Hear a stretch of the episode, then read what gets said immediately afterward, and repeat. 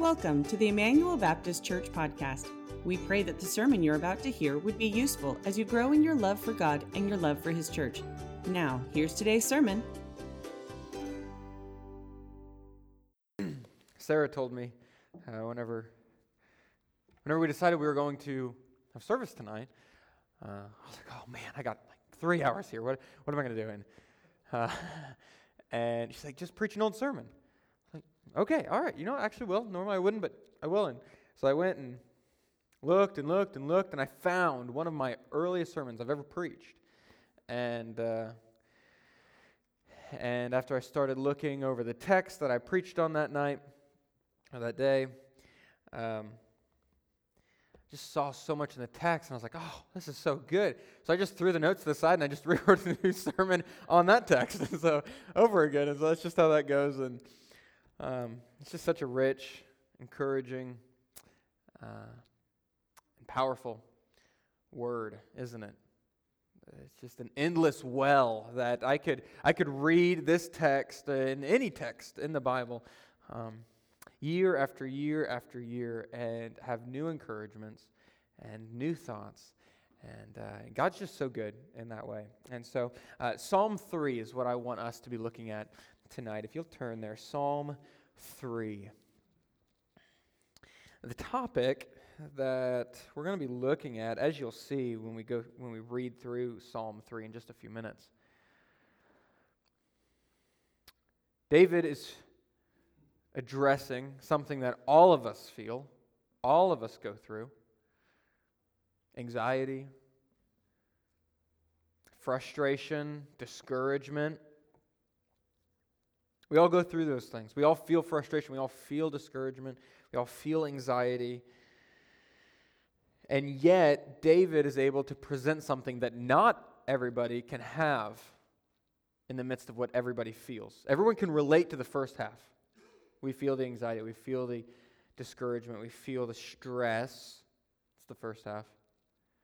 But not everybody does feel what David feels and expresses at the end a peace, a confidence,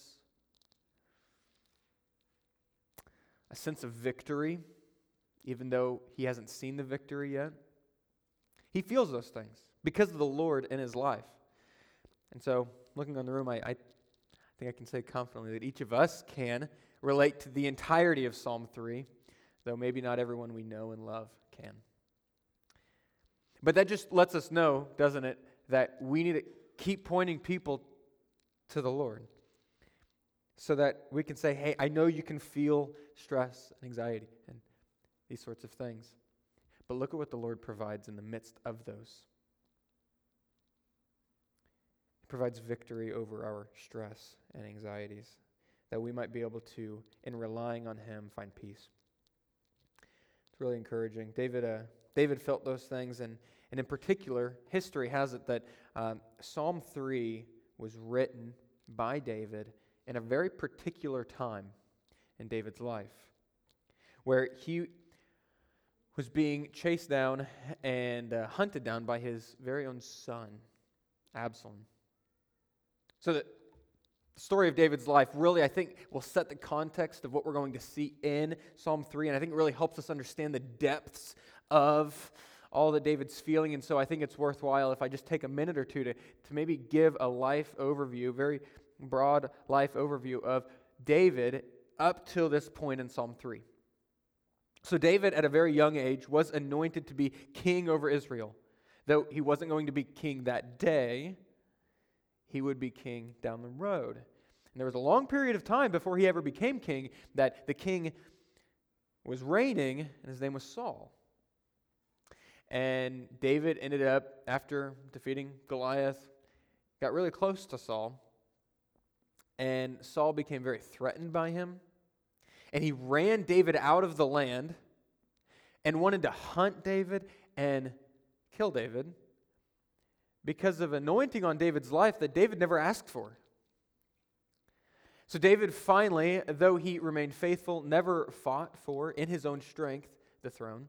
He ended up getting it as he was patient and waited on the Lord. He got the throne only for a few years later that his son would grow up and chase David out of the same lands that Saul chased him out of and want to kill David for the throne as well. It's very interesting. Think on this. Because of David's anointing by God on his life, he spent much of his life with a target on his back that he never asked for. But he had it. And it was unjustly placed on him, unfairly. He didn't do anything wrong to Saul, and he never did anything wrong to Absalom. And yet the target was placed on his back, and he was viewed in poor light unfairly. And isn't that just a reflection on you and I? As God would anoint us to be his people in this world, we automatically have a target put on our back. We're seen as crazy in a world that hates God. We don't ask for the target on our back.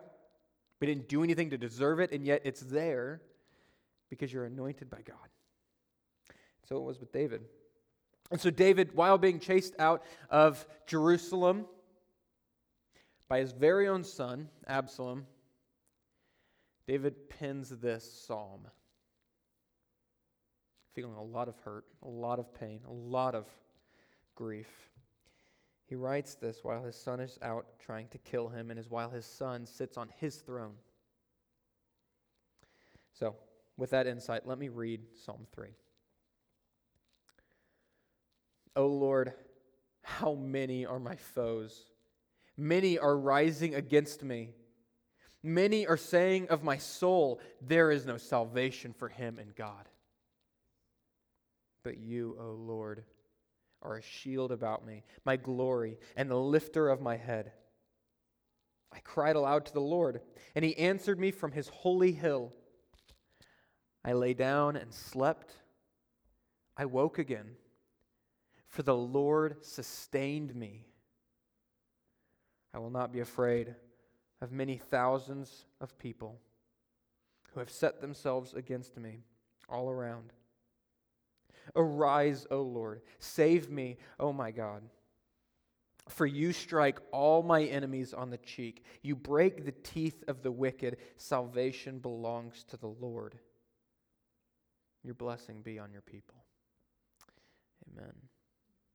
So, in this psalm, and please remember, I wrote this within the last couple hours, and so I'm going to trust God that uh, this will apply to your life well.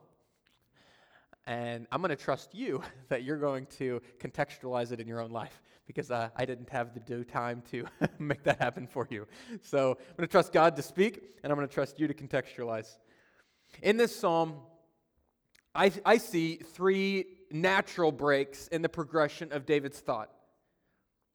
First, you see David approaching God honestly about his problem, just being so honest with God. From my perspective, this is what I see, this is what I'm feeling. That's going to be verses 1 and 2. We're going to get to that in a second. After that, after he goes to God with all his just human honesty, he then preaches to himself scriptural truths that he really needs to be reminded of. That's verses, I think, 3 through 6. And then, lastly, after preaching to himself, reminding him of all that he needs to know in the situation, he bathes himself with scriptural wisdom. And then, verses 7 and 8, he calls on God, his true strength, for continued provision in his life. Those are the three natural breaks that I see, and um, I just want to walk through them very quickly. Verses 1 and 2 David is honest with God. Let me, let me read verses 1 and 2 again.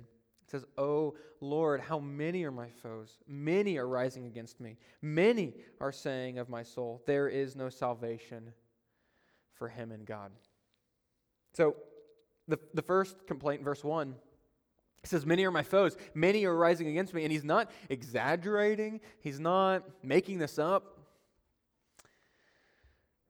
Absalom, in the situation of when David wrote this, Absalom knew that if he wanted to win the throne, or at least he thought this was the case, if he was going to win the throne, he'd win he'd have to win the hearts of the people. And thus turn the hearts of the people away from their beloved King David.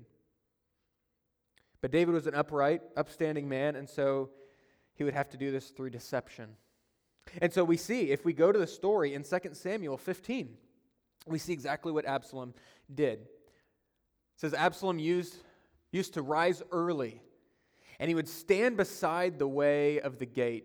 And when any man had a dispute to come before the king for judgment, Absalom would call to him and he would say, From what city are you? And when he said, Your servant is of such and such a tribe in Israel, Absalom would say to him, See, your claims are good and right, but there is no man designated by the king to hear you. Then Absalom would say, Oh, that I would were judge in this land. Then every man with a dispute or cause might come to me, and I would give him justice. And whenever a man came near to pay homage to him, he would pay out or put out his hand and take hold of him and kiss him. Thus Absalom did to all of Israel who came to the king for judgment. So Absalom stole the hearts of the men of Israel. So do you see what he did? David was never pushing anyone away. Absalom got to them first. Before they could ever make it to the king, he stopped them and said, Hey, king doesn't want to see you. He has no interest in helping you but I'm more than happy to be there for you. And over time, he turned the hearts of people away from David, unbeknownst to David. And he won the hearts of the people.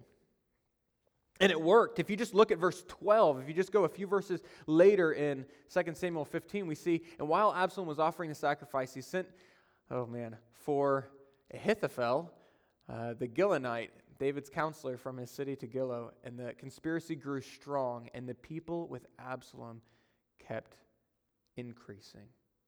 You see, it was working. It was working. David was misrepresented, he was hated unjustly and unfairly. I don't know if you've ever felt that misrepresented, unfairly ostracized without anybody approaching you to ask you your side of the situation, already made a decision about you. Right? This is what was happening to David across a nation of people. Just just because it's it's not just, you know, a few people in a small area. It said people would travel from such such and such tribes. This is nationwide People weren't wanting to hear from David, his side. And so he's saying, if we go back to verses 1 and 2 of Psalm 3, he's saying, Lord, everyone's against me. Everyone's against me. And they're even going so far, verse 2, to say, There's no salvation for my soul. And again, he's not exaggerating. Like this, this was the situation that David was going through. After being ran out of Jerusalem by his son Absalom in fear of his life, he begins going up this hill and begin, somebody begins cursing David, throwing rocks at David. Can you just imagine what feelings you would have if that was happening to you? And basically, in summarizing it, they were throwing rocks at him, cursing him, and saying, This is what you get for killing Saul. We can, we can read this story in 2 Samuel 16, verses 5 through 8. It says, When King David came to Bahurim, there came out a man of the family of the house of Saul. So this was a relative, whose name was Shimei, the son of Gera. And as he came, he cursed continually, and he threw stones at David and at the servants of King David.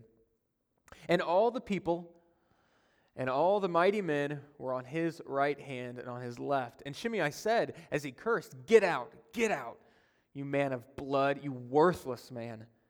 The Lord has avenged on you all the blood of the house of Saul. And he keeps going. And in whose place you have resigned, reigned, sorry. And the Lord has given the kingdom into the hands of your son Absalom. See, your evil is on you, for you are a man of blood. Now, again, just remember the story here. David is so misrepresented. Because, in fact, David never killed Saul. In fact, the exact opposite. David refused to kill Saul. He had many opportunities and he cut the side of his cloak. He took his staff and his spear. Multiple times he caught Saul sleeping and he refused to kill him every single time because he said, This is the Lord's anointed. David loved to preserve the life of Saul. And in fact, when somebody actually ended up killing Saul, David executed that person because he said that person should have never laid their hands on the Lord's anointed. And so for now, David to be getting rocks thrown at him, receiving curses saying that he killed Saul and now he deserves everything he's getting. Can you just imagine? What he's feeling in verses 1 and 2. God, everybody's against me. And they're even saying, I'm not even saved. My soul is damned. I just can't imagine that when, just thinking about it in our lives, when we're wronged, when we're misrepresented and frustrated. I think we can learn a lot from David here. He turned to God in prayer. He turned to God. And he was just honest with God. Can I just say, we don't, I don't think we do that enough, guys. I, I really don't. I, don't. I don't think we do that enough as God's people.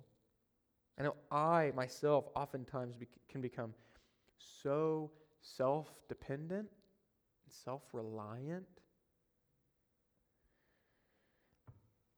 Honestly, I kind of I see myself in Judah. like where uh, let me give you an analogy where oftentimes I want to help Judah out with something, right? Put on his jacket, buddy. We got to go bye bye, you know. And so I get down on one knee and I'm trying to put his jacket on, and he's pushing my hand away, saying Judah, Judah, and Judah wants to put it on. And so Judah, Judah puts it on, right? Or, or I'll say, okay, let's brush your teeth, and I try to brush his teeth, and he pushes my hand, and he's Judah, Judah.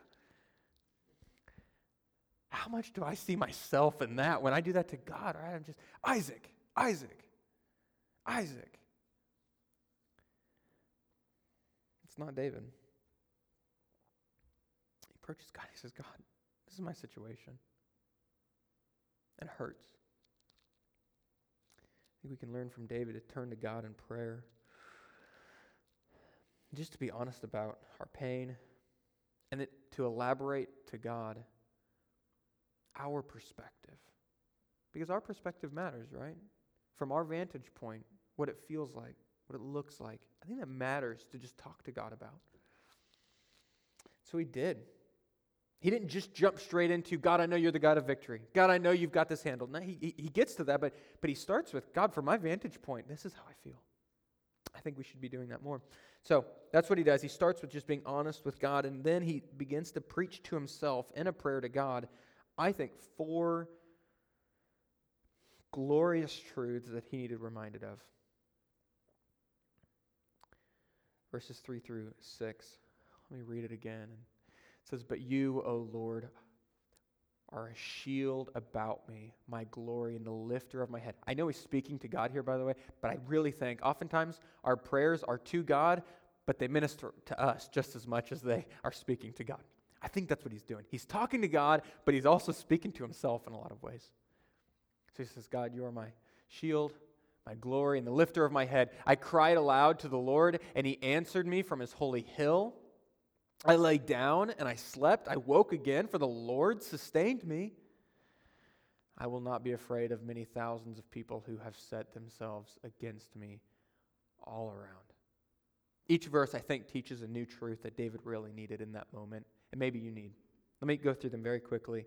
In verse 3, I think this truth is that it is God who wins the battle. It's God who wins the battle. He says in verse 3 But you, O Lord, are a shield about me. You're my glory, and you're the lifter of my head. Right? So he's not saying, I'm my shield. I'm going to be my glory. I'm going to lift my own. He says, God, it's you. It's you. It's you. So I think oftentimes we need to just be reminded in the midst of all that we feel and that's going on, we can say, God fights the battle. God fights the battle. Verse 4, second truth. I think you need to be reminded that God hears and God answers. God hears and answers our prayers. That's what he says in verse 4. He says, I cried aloud to the Lord, and he answered me. He answered me from his holy hill. How often do we feel just in the midst of our struggles that we're just alone in it? David in his prayer reminded himself, God's listening to this right now. And sometimes I just need to vocalize that. Have you ever prayed? I, have you ever prayed this? I, I, I have prayed this so many times. God, I know you. I know you're listening right now. God, I know you're here. I know you hear my words. Please respond. Right? Please act. Please do. And and I know I'm not reminding God that He's hearing me. he knows He's hearing me. He says, I know I'm hearing you. really, I'm saying that because I need to be reminded of that. I think that's what He's doing here. So that's the second truth. God hears and He answers our prayers. Third truth, verse 5. He reminds himself that God is much more capable of defending him than he is. God is much more capable of defending and sustaining him than he is. And it's true for us too. God is much more capable of defending us than we are of defending us. He says, I lay down and I slept. I woke again, for the Lord sustained me. And again, this is in the story of 2 Samuel. In fact, we see if we go to 2 Samuel 16, David was exhausted from his run away from Absalom.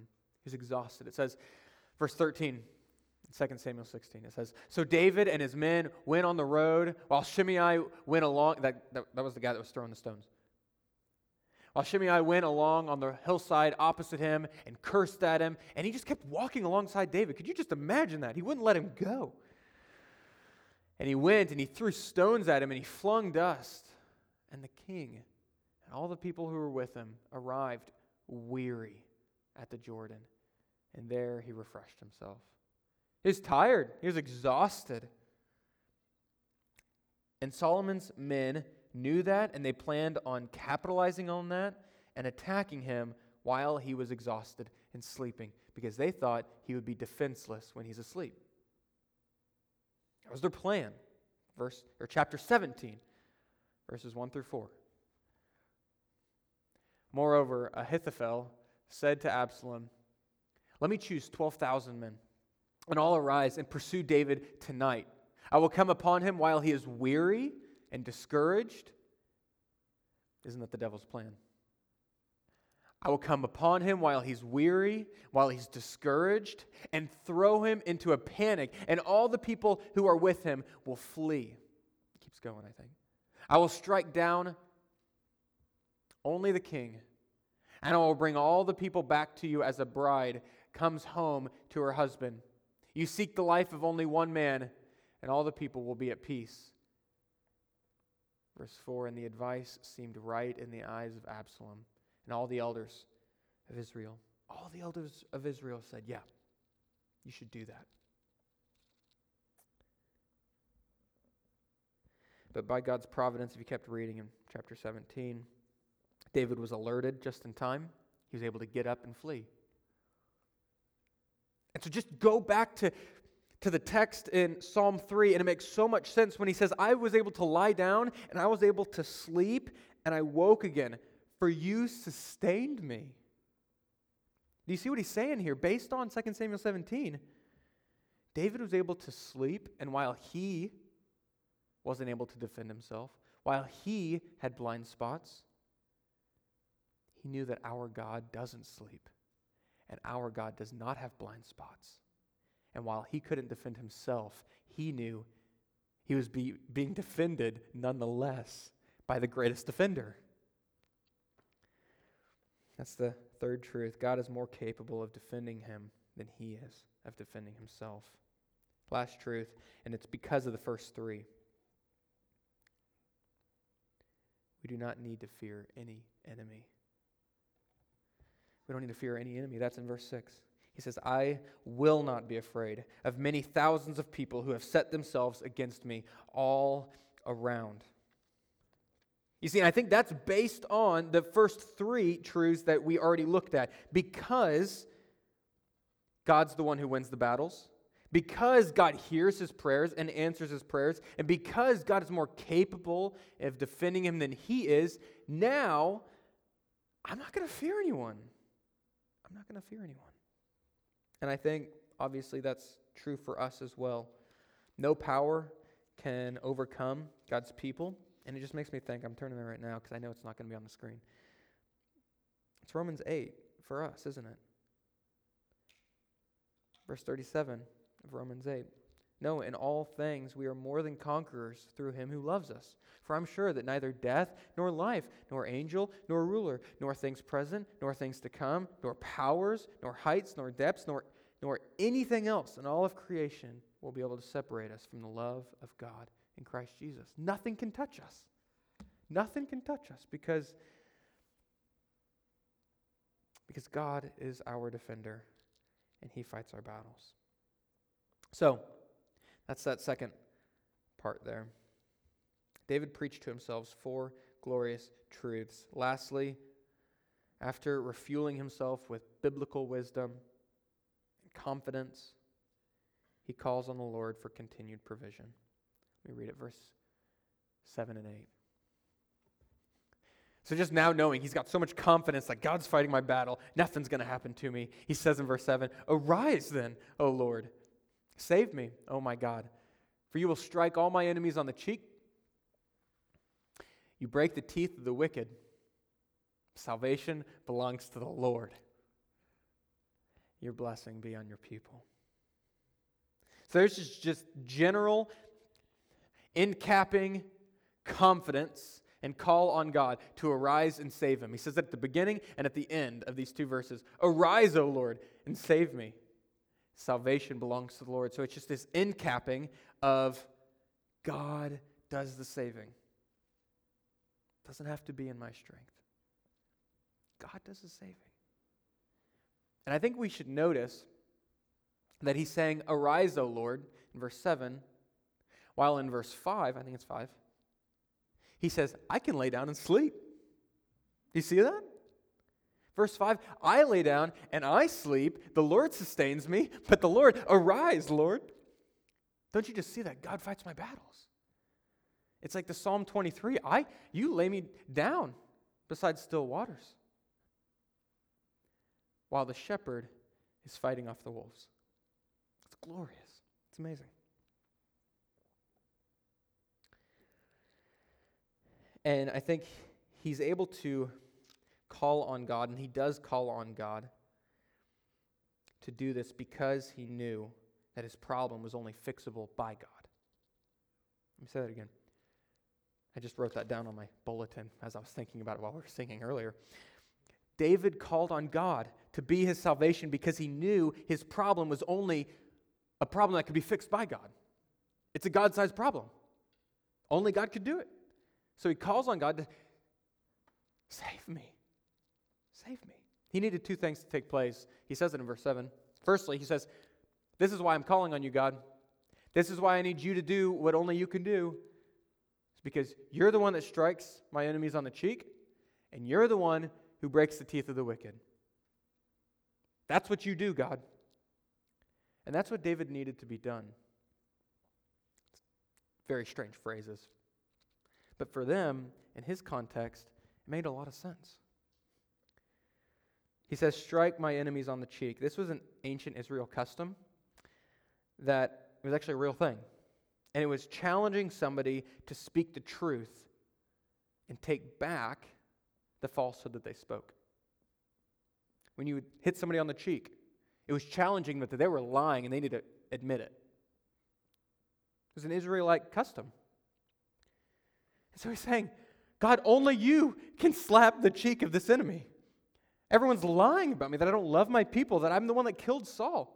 God, only you can slap their cheek. What he's basically saying is, God, make truth prevail and stop the lies from spreading. Only you can do this. Save me, God, for you're the one who strikes the enemy on the cheek. And secondly, God, you're the one who breaks the teeth of the wicked. Again, this was an ancient Israelite saying kind of carries over today, saying, You're the one who renders my enemies powerless. Right? You, you, you take the teeth out of the bite, right? You break the teeth of the wicked. David knew that it was God, not himself, who would stop his enemies from doing what they were doing. So basically, he's saying, God, contain the damage that's already been done and stop the damage from continuing. Only you can make this happen.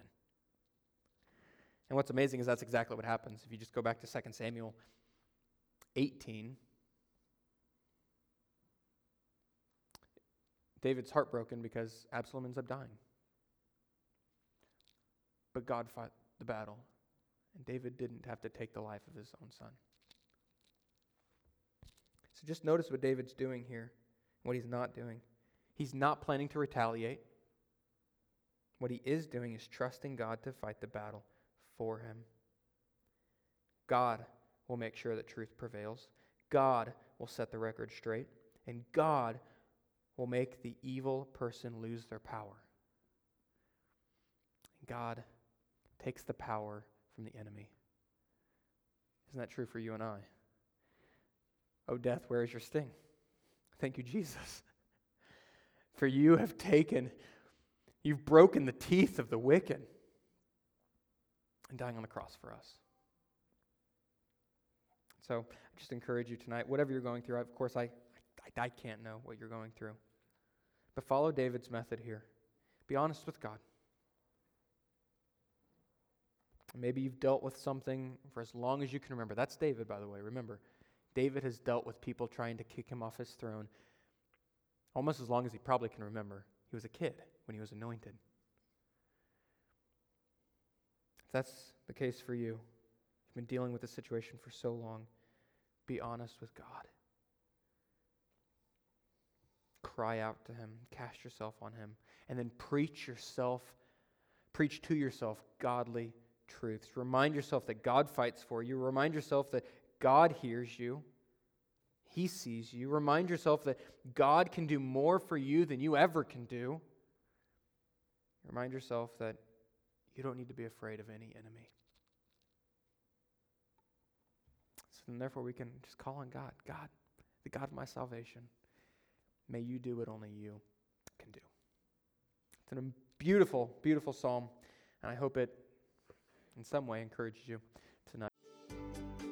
Thanks for listening to today's sermon.